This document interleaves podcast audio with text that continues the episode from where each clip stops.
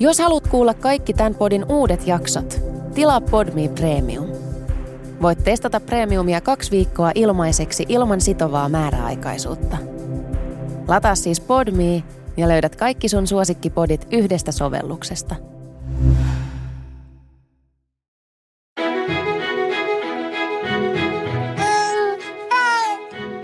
Tämä on Hey Baby.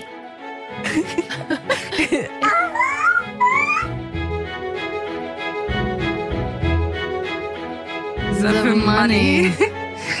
Tämä aloitus liittyy siihen, että meillä oli äsken mimmit sijoittaa mimmit tässä meidän studiolla. Ennen kuin me alettiin äänittää, me yhdessä ideoitiin tällainen ihana synnytyssentteri, missä olisi kaikki holistisia synnytysmetodeita. Vivian menisi oppiin sille kiinalaiselle, naiselle. naiselle, joka tota, käynnistää niitä synnytyksiä tällä hetkellä Runebergin kadulla ja Vivianista tulee hänen oppityttärensä. Eli teurastaja. Joo, joka pienellä neulalla puukottaa selkää, niin synnytykset käynnistyy. Sitten mä oon itse sellainen perinteinen itkijänainen. Mä en tiedä, mitä se auttaa, mutta mä liikutun niin helposti, että mä oon siellä synnytyssentterissä hekumoimassa muiden synnytyksiä. Että Ja sitten tota, mimmit sijoittaa ovat siellä tota, kätilöinä. Ja sijoittajina Ja sijoittajina. Niin, heti kun pullahtaa ulos, niin laitetaan indeksit tulille. Mun mielestä on ihan täydellinen pläni, että jos joku haluaa tällaisen, niin kuin, nyt kun tämä on vielä tässä beta-vaiheessa, niin nyt kannattaa puukata. Eli jos Joo. haluatte meidät mukaan synnytyksiin, niin call us today. Ja siis itse asiassa mun haavehan on kyllä olla jonkun synnytystukihenkilö. Että jos joku etsii sellaista, niin mä otan vastaan kutsuja. Mä voin tulla sinne pitelemään teitä kädestä ja tsemppaamaan, lukea vaikka juorulehtiä sillä aikaa, kun odotellaan, että supistukset tihenee. Musta olisi niin ihanaa päästä jonkun synnytykseen. Eli soittakaa 0700 Anna mun pillupanta. Mä olen silleen, että oh my god, älä anna mun numeroa. Tässä on. Koska sitähän ei voi googlata. No joo, mutta harkitaan.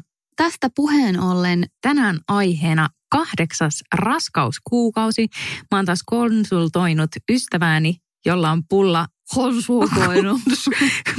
Mä oon tälle limukkaa ja tää selkeästi Kuulostit ihan siltä, kun sä olit vähän päissäsi.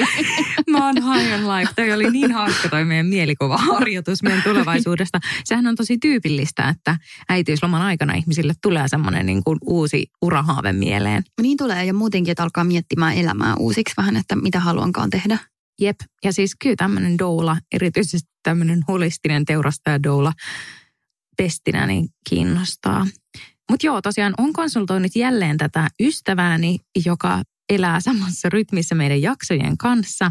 Ja häneltä tuli avainsana tasapaino-ongelmat. Mm. Tämä siis tarkoittaa sitä, että kahdeksannelle kuulle päästyään, niin sitä alkaa olla sen verran stydissä ja raskaassa kunnossa, että vartalon hallinta ei enää ihan tavalliseen tapaan onnistu, vaan esimerkiksi niin kuin käveleminen, portaiden nouseminen, asioiden poimiminen, kengännauhoista puhumattakaan, alkaa olla aika haastavaa. Muistatko tämän? Joo, mä muistan varsinkin, siis mä olin ihan sairaan hidas. Mä huomasin, että kaikki ihmiset käveli mun ohi ja sitten niin kuin se ei ollut mä en ollut välttämättä niin kuin mitenkään hengästynyt. Musta tuntuu, että mä en vaan niin kuin päässyt kovempaa. Ja sähän kävelet tosi vauhdikkaasti. Ja sitten mun piti aina sanoa sulle, että lakkaa hiihtämästä, mä en pysy perässä. Mä kyllä, siis mulla tuli niin voimakkaat flashbackit siihen, että oli kesä, oli lämmin, Mm. sulla oli aina joku valkoinen puolijoukkue tältä päällä ja sä olet tälleen hidasta. Ja, oi, oi, oi. Siis ei, niin kuin, kuin hidastetusta elokuvakohtauksesta. kyllä, that was my life. Kyllä. Ja sitten toinen asia, mikä silloin piinasi, niin oli kyllä aivan jatkuva pissahätä. Mä muistan, kun me käytiin mökillä, niin me piti pysähtyä kaikilla luotoasemilla, kun mun piti käydä vessassa. Ja sitten tulee niin kuin, etenkin kesäkuukausi, niin sitten tulee kallis mökkireissu, koska sit sä haluat jätskin joka kerta. Joo. niin sekin vielä. Niin, Totta, se on ihan mahdotonta. Ja myös yölliset pissaretket. Ainakin mulla tuntuu, että, että rakko käy oikein niin kuin ylikierroksilla yön aikana, tai siis ehkä makuasennossa se vatsapaino sen verran paljon. Että varmaan pahimpina öinä ehkä 5-6 kertaa saattoi jopa nousta ja käydä vessassa. No Mulla itse asiassa, m- mulla oli eri. Mulla oli sillä lailla, että mulla oli alkuraskaudesta enemmän toi yö. Ai homma, että mä en tiedä, että tottuuko mun rakko sit jotenkin johonkin. Mutta et päivällä ja varsinkin sitten, kun se vauva kasvoi, niin sit musta tuntuu, että se oikein paino sitä. Ja jossain ultrassa se ultraaja sanoikin, että joo, no tässä oikein näkee, että hän rummuttelee suoraan sinne virtsarakkoon, jos niinku jotain. Ja sitä muistan yhden erityisen tuskallisen mökiltä paluu automatkan, kun vauva alkoi ihan sairaasti niin kuin möyryämään siellä. Ja hän möyrysi tosi paljon ja sitten mulla oli ihan sairas pissahätä. Ja muistan, että se oli niin kuin aivan hirveätä kidutusta. Ja sitten silloin mä pohdin, että onkohan se, että kuinka paljon se vauva liikkuu, niin kertooko se jotain siitä, että millainen tyyppi sieltä tulee. Ja, Kertoo kuulemma. Ja kyllä mä voin ainakin allekirjoittaa, että meidän poikamme on hyvin aktiivinen ja liikkuvainen tyyppi ja oli myös mahassa. Joo, Tuve oli aika rauhallinen aina aamulla johonkin lounaaseen asti. Se oli ihan siellä niin kuin unissa. Ja sitten taas hän oli tosi semmoinen iltavirkku ja silloin, silloin siellä kyllä mä luin, hyvin paljon venytteli. Mä luin jostain, että se myös vaikuttaa tietenkin, että kun päivisin on liikkeessä, niin sehän on vähän sitä semmoista hyssyttä, hys, vähän niin kuin se pomppisit jollain just vanha kunnon joukopallo. Ja sitten kun äiti menee nukkumaan, niin sitten vauva herää, kun se liike lakkaa. Jep, ja sen takia ne on iltaisin niin aktiivisia. Se ei ollut kyllä parasta aikaa. Ja moni on kysynyt sitä, että miltä ne vauvan liikkeet niin kuin tuntuu. Sitten kun ne liikkuu ihan sille kunnolla, että ei ne ensimmäiset tuntemuksethan on vähän semmoinen kuin kala polskisi sisällä tai kun jotain ilmakuplia menisi tai kun suolen toiminta olisi tosi aktiivinen. Mutta siinä kohtaa kahdeksannella kuulla, kun se vauva on jo niin kuin melko iso, niin ne liikkeet mun mielestä siis, sitä on ihan mahdoton kuvailla siis, koska se todella kolisee siellä joka ikiseen sisäelimeen ja siihen virtsarakkoon ja sun luihin ja kaikkeen muuhun. Että se tuntuu käsittämättömältä. Mä yritin kanssa painaa sitä mieleen, mutta musta tuntuu, että nyt mä oon kyllä unohtanut. Mä muistan, että mä aina ajattelin, että se tuntuu niin kuin, aluksi se tuntui pieneltä kalalta ja sitten se alkoi tuntua isolta kalalta. Että semmoiselta niin kuin vonkaleelta, joka sillä kääntyy siellä. Ja sitten loppuvaiheessa se ei ole ehkä ihan niin, tai se kääntyminen ja potkiminen, niin vaikka se voi olla lujaa, niin se ei ole ehkä yhtä semmoista, eikä mä sanoisin. Musta tuntuu, että se oli vähän sellaista niin kuin jähmeämpää se liikkuminen, kun siellä on vähemmän ekstra tilaa. Muistatko missä kohtaa Morris oli sitten kääntynyt väärinpäin? Hän oli... No sitä ei oikein tiedetä. Niin. Se taisi olla, vitsi miten, en mä muista millä viikolla se todettiin enää, mutta siinä jossain niistä ei ollut hirveä, ehkä niinku just näihin aikoihin, niinku about kuukausi ennen synnytystä, niin oltiin luultu, että hän on kääntynyt pää alaspäin, niin sanotusti raivotarjontaan, mutta sitten paljastui, että ei ollutkaan. Et ei tiedetä, että kääntyksestä jossain vaiheessa. Musta tuntuu, että se oli koko ajan ollut. Mähän on itse ollut väärinpäin ja ei saatu käännettyä. Niin mä luulen, että ehkä se voi olla jotenkin perinnöllistäkin. Mm, en tiedä. Mä muistan, että tosiaan ehkä seitsemänneltä kuulta alkaen kahdeksannella kuulla joka ikisessä tsekissä.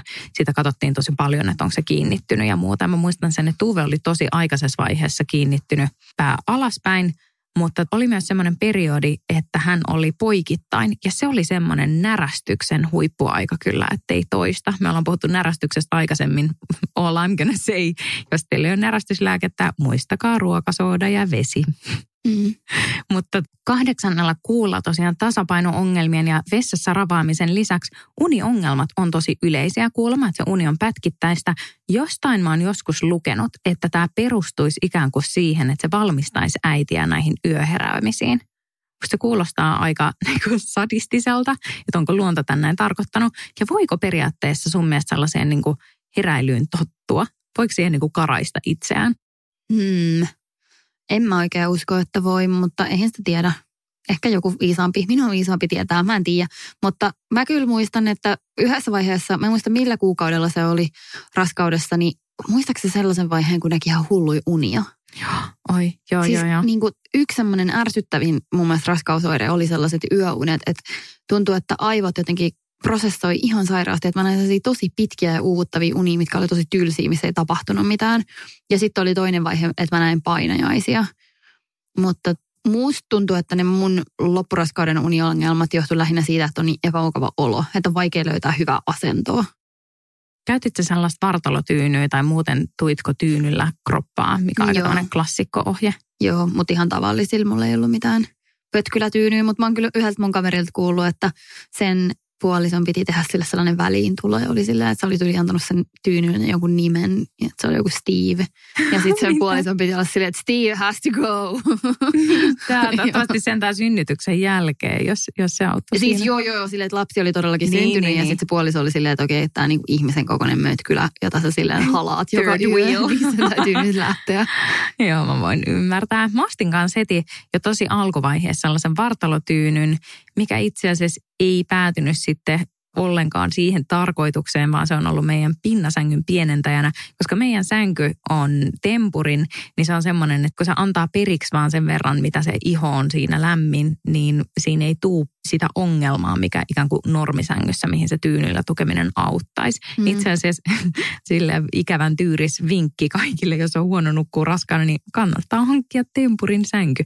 Mutta se auttoi kyllä oikeasti tosi paljon, että mä huomasin, että jos nukkuu missään muualla, niin sitten siinä tuli just sitä, että kroppa oli niin silleen wobbly mm-hmm. ja painopisteet oli tosi oudot. Mm. Niin ei ollut kyllä kiva. Mutta tuossa vaiheessa on ihanaa se, että on jättimaha ja sitten sen kanssa pukeutuminen on kyllä mun mielestä hauskaa, että sä mainitsit nämä puolijoukkueet teltat, joihin tykkäsin sonnustautua, niin musta oli ihana korostaa sitä omaa, no sitä mahaa. Musta se oli tosi hauskaa, että mun niinku suosikkitavat pukea itseni silloin oli just joku tosi iso teltta, sillä että näytti mahdollisimman sellaiselta kermakakkumaiselta – mutta sitten myös ehkä toinen ääripää, mikä yleensä ehkä ei kuulu mun vaatekaappiin, semmoiset tosi tiukat vaatteet, niin joku tiukka trikoomekko oli mun mielestä tosi ihana. Mm, niin on. ison mahankaa. Ja sitten siinä kohtaa sä näytät jo periaatteessa siltä, että olet ihan viimeisillään. Ja mä muistan, että se tsemppasi mua jotenkin joka viikko, kun aina jossain olosuhteissa joku kysyi silleen, että aah vitsi, että onko vielä pitkä aika laskettuun aikaan. Ja sitten sanoi, että no se on kuukauden päästä. Niin kaikki oli silleen, aah niin pian. Mm. Koska se ei silloin todellakaan tuntunut siltä, että ah ihan just. Niin se kyllä toi tosi paljon sellaista tsemppiä siihen, että niin. äkkiä se meni. Ja sitten oli kiva, kun oli kesä, niin musta oli ihanaa olla uimarannalla mahassa. Ja sitten mä myös, tämä on ehkä se vinkki, minkä voin antaa. Ehkä tämä on kaikille muille itsestäänselvyys, mutta mä niin kuin kohtasin tällaisenkin ongelman elämässäni, että tilasin jostain raskaus-uimapuvun. Ja sitten mun mielestä siinä luki vaan silleen, jotenkin, että mä ajattelin, että se sopii niin kuin raskaana olevillekin, mutta ilmeisesti se oli suunniteltu vaan sellaisille tyypeille, jotka imettävät, eli jotka, kenellä on niin kuin jo se vauva. Eli siinä on, se on tämmöinen musta uimapuku, mistä saa helposti nämä olkaimet auki, mutta se mahan seutu ei todellakaan ollut mikään sillä, että siinä olisi ollut mitään ekstra tilaa. Niin 843 edelleen survoudui siihen. ja se ei tuntunut kauhean hyvältä. uikkarin. Niin, että sitten on vaihdoin niin kuin bikineihin, mikä olikin paljon hauskempaa, koska mä haluaisin esitellä sitä mun mahaa, mutta sitten mun pilatesohjaaja sanoi mulle, että hän oli kanssa ottanut tosi paljon aurinkoa tosi raskaana ja sitten se oli saanut sen vauvan. Niin sitten kun se maha kutistui yhtäkkiä ja se oli ihan ruskea, niin sitten se, se, niin kuin, tiedätkö, se ruskettuminen niin kuin tiivistyi siinä mahan kohdalla niin, että se maha näytti tosi likaselta sen jälkeen, kun se oli synnyttänyt. Mä oon kuullut paljon muuten tosta. Meillä on varmasti voi olla sellaisia kuulijoita, jotka on ikään kuin samassa rytmissä, missä me oltiin vuosi sitten, niin aurinkoahan ei ihan hirveästi kannata ottaa raskaana, koska se altistaa kuulemma näille pigmenttimuutoksille erityisen paljon, että silloin erittäin paljon sitten aurinkorasvaa pintaan, mitä toivottavasti kaikki käyttää muutenkin. Ja hattu päähän. Kyllä. Itsehän sain kyllä pigmenttiviikset. Saitko? Joo. Oh, mutta onko niillä ei, ei ne näy sille, ne ei ole niinku kauhean sille voimakkaat, mutta ne on semmoiset, että ja sitä paitsi musta tuntuu, että nyt ne on hälvennyt, että jos joku muukin saa, niin älkää silleen heittäkää toivoa kankkulan kaivoon. Ne voi hälventyä siinä sitten, kun hormonitaiminta muuttuu, mutta ne oli vähän ehkä enemmän niin sellainen varjo tai semmoinen, että näytti siltä, että mulla olisi vähän silleen likonen naama. Eli kaikennäköinen likaisuus tulee oheistuotteena. Joo, kiitos, kiitos raskaus. Hei ja yksi, mikä on varmasti aika monen kahdeksannen raskauskuukauden kohokohta on äitiysloman alkaminen. Meillähän on kiinnostavasti eri tilanne sikäli, että sä oot tehnyt töitä yrittäjänä ja mä oon ollut niin sanotusti palkkatöissä. Ja mulla oli siinä mielessä onnellinen tilanne, että mun sijainen aloitti mm, puolitoista kuukautta ennen kuin mä olin jäämässä äikkärille, muistaakseni. Niin siinä oli niin kuin aika paljon aikaa perehdyttää toista ja tehdä töitä rintarinnan. Ja sitten se oli kaikkein ihanin hetki, kun sai hyvällä omatunnolla antaa toisen ottaa niin kuin ohjat niistä jutuista ja olla silleen, no mä seuraan tästä sivusta, koska kysin kahdeksannen kuukauden kohdalla kyllä siinä oikeasti on niin kuin väsyttää ja tuntuu usein siltä, että on niin kuin kaikkensa antanut. Ja mä muistan, että meillä viime viikot tai varmaan viime kuukaudetkin töissä oli sellaista, meillä on kaksi kerrosta, että mitään niin kuin palaveria ei enää sovittu sinne tokaan kerrokseen, koska mä en pystynyt kävellä niitä portaita. Tai tiedätkö, että se, se aiheutti mulle supistuksia, mulla tuli huono olo ja sitten eka, niin. eka viisi minuuttia palaverista menee siihen, että mä huohotan ja hikoilen. Niin se on kyllä tosi kiva, että töissä suhtaudutaan tosi tolleen sopeutuvasti tällaisiin tilanteisiin, mutta millaista oli sitten sulla yrittäjän näkökulmasta se äitiyslomalle jäämiseen valmistautuminen? Mm, no, mulla oli kyllä tosi semmoinen pregnancy brain, että mun oli aika vaikea keskittyä mihinkään, aika vaikea pitää mitään pa- paljon yksityiskohtia mielessä. Ja mun oli aika vaikea kiinnostua myöskään mistä laajoista kokonaisuuksista.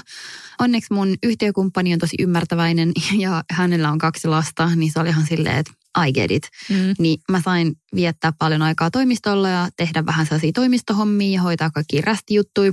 Ja sillä tavalla myös niin kuin ehkä valmistautua siihen pois jäämiseen. Niin se oli tosi kiva, koska en mä, ei musta oikein ollut niin, kuin niin hirveästi apua enää missään operatiivisissa tehtävissä. Mutta sitten kun se päivä tuli, niin mä muistan, että mä olin kyllä aika surkeena siinä. Että jotenkin jostain syystä, ja siis tämä kuulostaa varmaan aika kauhealta, koittakaa ymmärtää, mutta mä olin jotenkin siinä vaiheessa mä olin niin pitkään toivonut niin sitä raskautta ja sitten vihdoin tullut raskaaksi ja sitten iloinut siitä, että silloin kun se äitiyslomalle jääminen vihdoin kolkutti ovella, niin mä olin silleen shit, niin kuin, että tässä ei ollutkaan kyse raskaaksi tulemisesta ja raskaana olemisesta, vaan meillä on tulossa vauva. Mm. Ja sitten niin kuin jotenkin musta tuntuu, että se konkretisoitu eka kerran. Ja se oli eka kerta, kun mä menin myös vähän paniikkiin siitä, että työ on aina ollut mulle tosi iso osa mun persoonallisuutta ja tietenkin myös mun arkea, että joka päivä olen mennyt töihin. Niin sitten yhtäkkiä mulla tuntuu semmoinen, että nyt mä seison niin jossain reunalla ja mun pitää hypätä johonkin tuntemattomaan ja mä en tiedä mitä tulee tapahtuu. Ja, mä, niin kuin, ja sitten mulla tuli myös semmoinen, että mä oon ihan yksin. Ja että koska se mun työ on ollut mulle niin tärkeää, niin nyt mä en enää ole siellä ja mä en ole enää tärkeä siinä asemassa ja kaikkea tapahtuu. Ja sitten muistan, että niin kuin asiakkaat soitteli sille mun yhtiökumppanille ja se vastaili puhelimeen ja sitten mä jotain silleen, tämä oli tavallaan niin kuin väärin ymmärrys, mutta mä yritin niin kuin kysyä jotain asiaa. Ja mä olin se, Aa, mitä siellä tapahtuu, mikä juttu tämä on? Niin se oli sille, älä siitä huoli, että ei sun tarvi näitä ajatella enää pitkää aikaa. Mä olin silleen, mutta mitä mä sitä ajattelen? Mä haluan tietää. Musta tuntuu, että mun, yri, mun vauva on niin kuin se yritys myös. Mm-hmm. Ja yhtäkkiä se, mä, mä en ollut enää osa sitä. Niin se oli mulle mä sanon yhden päivän, se oli haastavaa. Niin. Et mä, mulla oli niinku sellainen melting moment siellä duunissa. Ja sitten aika moni sanoi mulle, että sä pääset tuosta nopeasti yli. Ja sitten silloin se, mä olin vähän silleen, että te voi tietää. Ja sitten seuraavan päivän mä olin silleen, wuhuu, äitisloma. siis mä samaistun kaikkeen tuohon, mitä sanoit niin täysin, koska mulla oli kanssa, mun työ on mulle intohimotyö, mä rakastan sitä, mä rakastan mun työpaikkaa ja ihmisiä siellä ja toimenkuvaani ja kaikkea, niin mulla oli kanssa todella kova pala. Että niin paljon kuin mä sanoin, että oli ihan kiva sitten, kun vähän sai kynä tippua, niin silti jotenkin se, että yhtäkkiä sä et enää kuulu sinne joukkoon. Sä et ole yhtäkkiä, sulle ei ole niin kuin, tiedätkö, se päivien pläni ei ole valmis. Mäkin niin kuin tosi tosi paljon tein sitä surutyötä etukäteen. Ja mä muistan, että mä itkin sitä useina päivänä silloin, kun oli se mun vikaviikko. Mä itkin ja siinä päivänä, kun mä oli sitten se viimeinen päivä, mun äitiysloma olisi alkanut vielä torstaina, mutta mä ikään kuin for free tein sen perjantain. En saanut siltä päivältä Kelan tukea, enkä saanut siltä päivältä palkkaa, mutta mä haluttiin, että mulla oli niin päässä, että mä haluan lopettaa sen perjantaihin. Ja se päivä, kun mun piti silloin viedä mun tietokone respaan antaa se pois, niin mä siis itkin niin paljon enninkään siitä tietokoneesta, vaan niin kuin, että siitä symboliikasta, että mä annoin mun avaimen pois. Tuntui ihan siltä, kun mä niin kuin lopettaisin mun duunissa, minkä mä vähän niin kuin hetkellisesti tein, mutta tiedätkö, että se tuntuu niin paljon isommalta asialta. Se tuntuu tosi tosi pahalta ja just mä muistan, että ekalla ja tokalla äitiysloman viikolla mä kävin varmaan joka päivä jonkun mun työkaverin kanssa lounaalla, mikä on ihan silleen hassua. Mutta jollain tavalla se, niin kun, se saumavaihe tuntui todella, identiteetti oli aivan niin kuin kujalla. Ja tämä on mun mielestä sellainen asia, että mä en ole kuullut hirveästi, että tästä ihmiset puhuis, että miten vaikeaa se on. Että ihmiset puhuu oikeasti vaan siitä, että vihdoin sitten se duuni rupeamaan ohi ja pääsee ihanasti äitiysloman vapaille laitumille ja nukut sitten varastoon ja teet kaikkia hauskaa. Ja onhan se sitäkin, mutta on se myös identiteettikriisiä jotenkin semmoinen niin kuin, kyllä sä oot hetken siinä vähän tyhjän päällä. Että sä ensin painat, painat, painat hulluna ja oot jopa hetkittäin aika niin kuin äärirajoilla sen fyysisyyden kanssa. Ja sitten tuntuu vielä se viisi viikkoa sillä hetkellä siihen laskettuun aikaan tuntuu todella pitkältä ajalta. Mä olin kyllä, mä muistan, että mä olin helpottunut siinä mielessä, että et, et, kyllä mua väsytti. Että tietenkin mä olin itse siis, mähän olin kattanut mun äitiyslomalle jäämispäivän väärin. Eli mä luulin, että mulla olisi ollut vielä viikko. Ja sitten se tulikin yhtäkkiä mulle sille, että ei hitto, että mun pitääkin jäädä jo tänään. Niin totta kai. Ja siis totta kai mulle käy näin. Ja sitten mä ehkä niin kuin kansen ehtinyt asennoitua siihen, että se tuli niin nopeasti, että mä olin jotenkin yhtä aikaa tosi iloinen. Mä olin siellä, hei, ensi viikolla ihana sää, kesä, Suomi, torikahvit ja kaikkea. Mutta sitten jotenkin se olikin järkyttävää. Ja ehkä meidän yhteiskunta on aika semmoinen työkeskeinen, että aika monelle työ on iso osa identiteettiä ja semmoista, että se on joku tapa, millä sä voit kokea olevasi merkityksellinen ja tehdä tärkeitä asioita. Ja myös yhteisö, että kyllähän me varmaan vietetään keskimäärin, varmaan niin, en mä tiedä, ehkä enemmän tai vähintään hmm. yhtä paljon aikaa kuin vaikka meidän perheiden kanssa niin työyhteisössä. Niinpä ja jotenkin tässä ollaan varmaan siinä mielessä asian ytimessä, että ennen kuin sä saat sen perheen, niin se työyhteisöhän on se sun niin, kuin niin osa, iso osa identiteettiä, niin iso osa sun prioriteettilistalla. Että sitten varmaan siinä kohtaa, kun jos menee välissä töihin ja saisi toisen lapsen, niin en usko, että se on yhtään samanlainen semmoinen suuri siirtymän riitti ja suuri kuka olen Karnamuorin kanssa keskustelu, vaan sehän on niin kuin ihan eri kuvio sitten.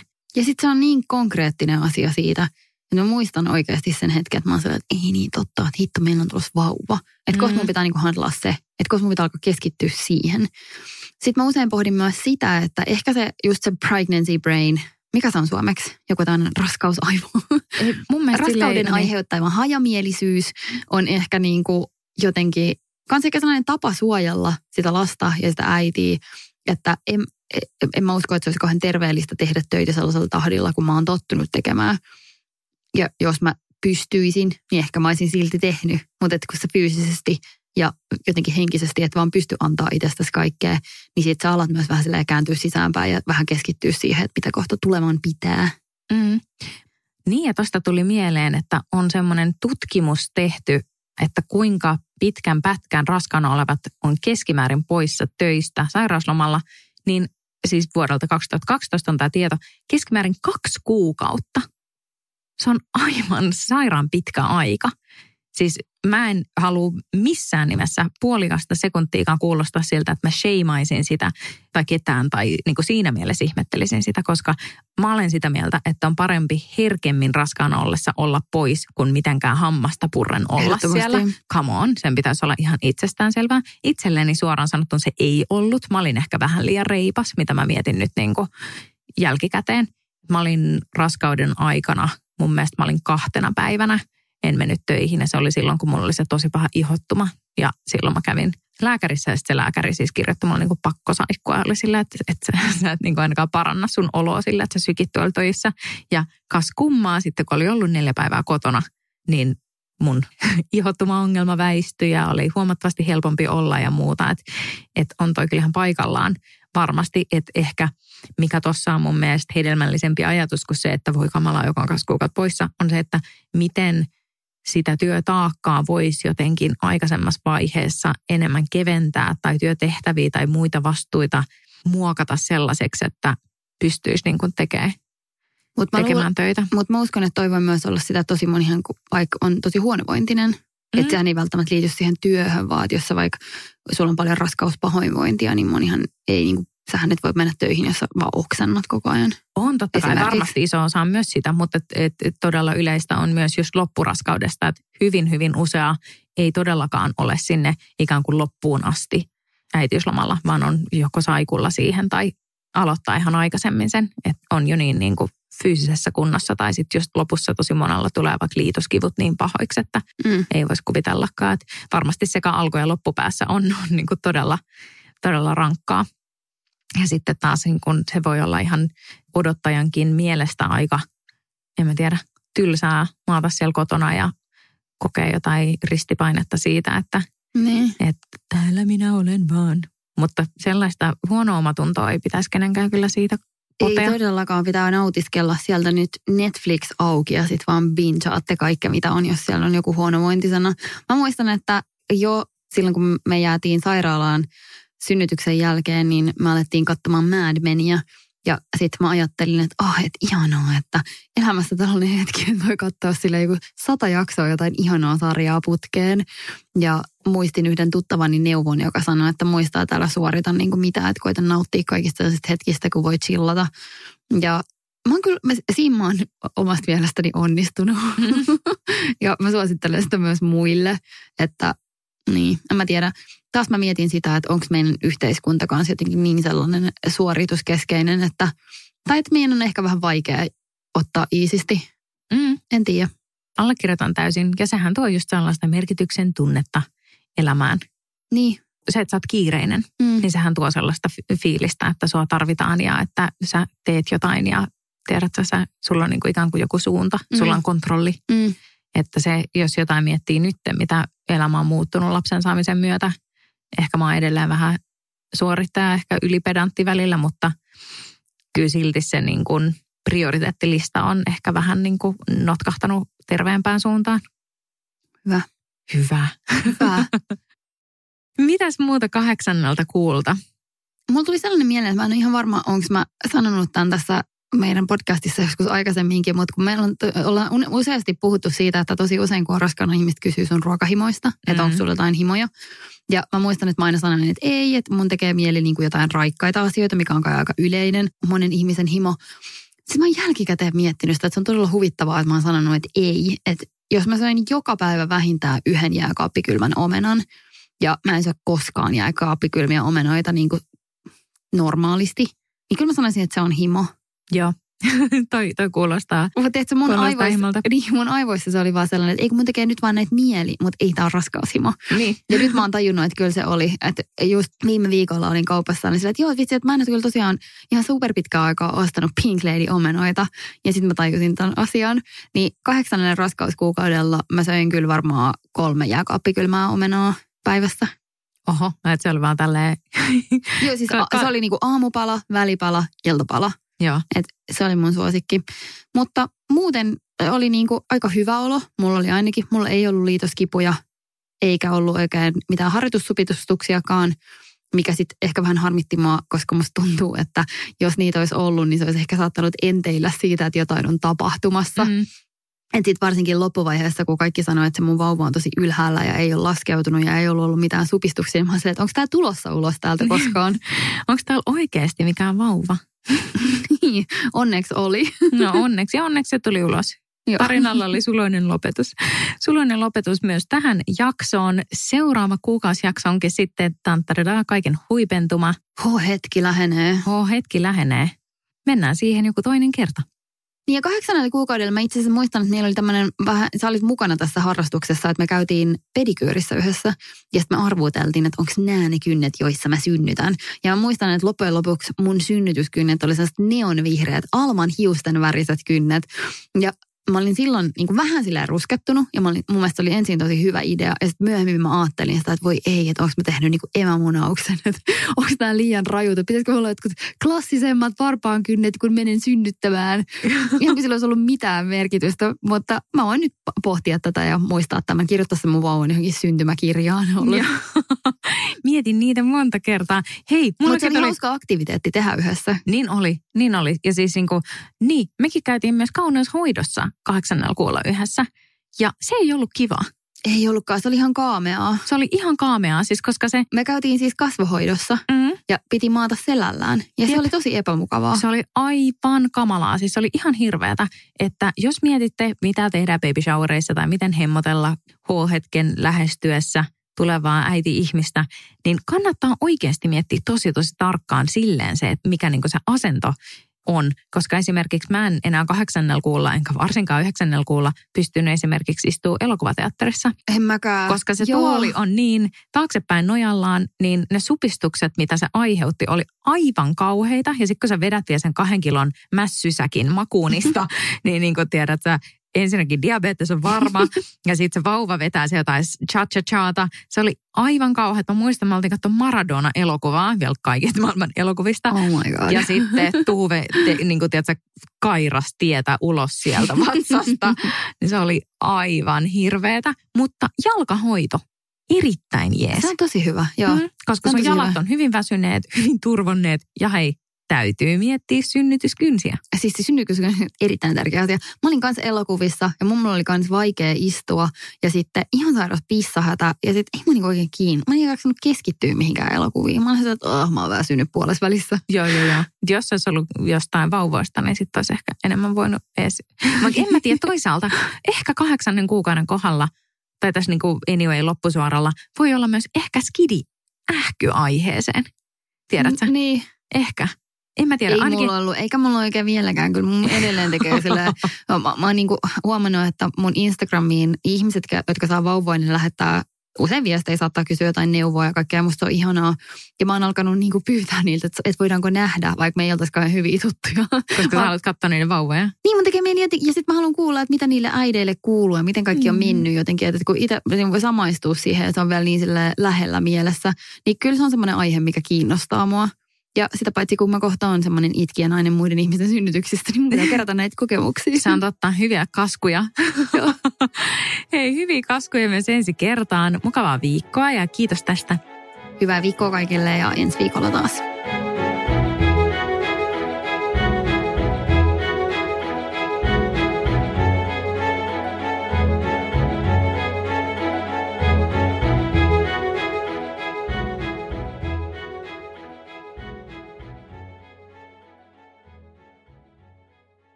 Kuuntelit Podmin Premium-podcastia. Haluatko löytää lisää samankaltaisia podeja tai vaikka ihan uusia tuttavuuksia? Lataa Podmin sovellus App Storesta tai Google Playsta ja saat kokeilla palvelua kaksi viikkoa ilmaiseksi –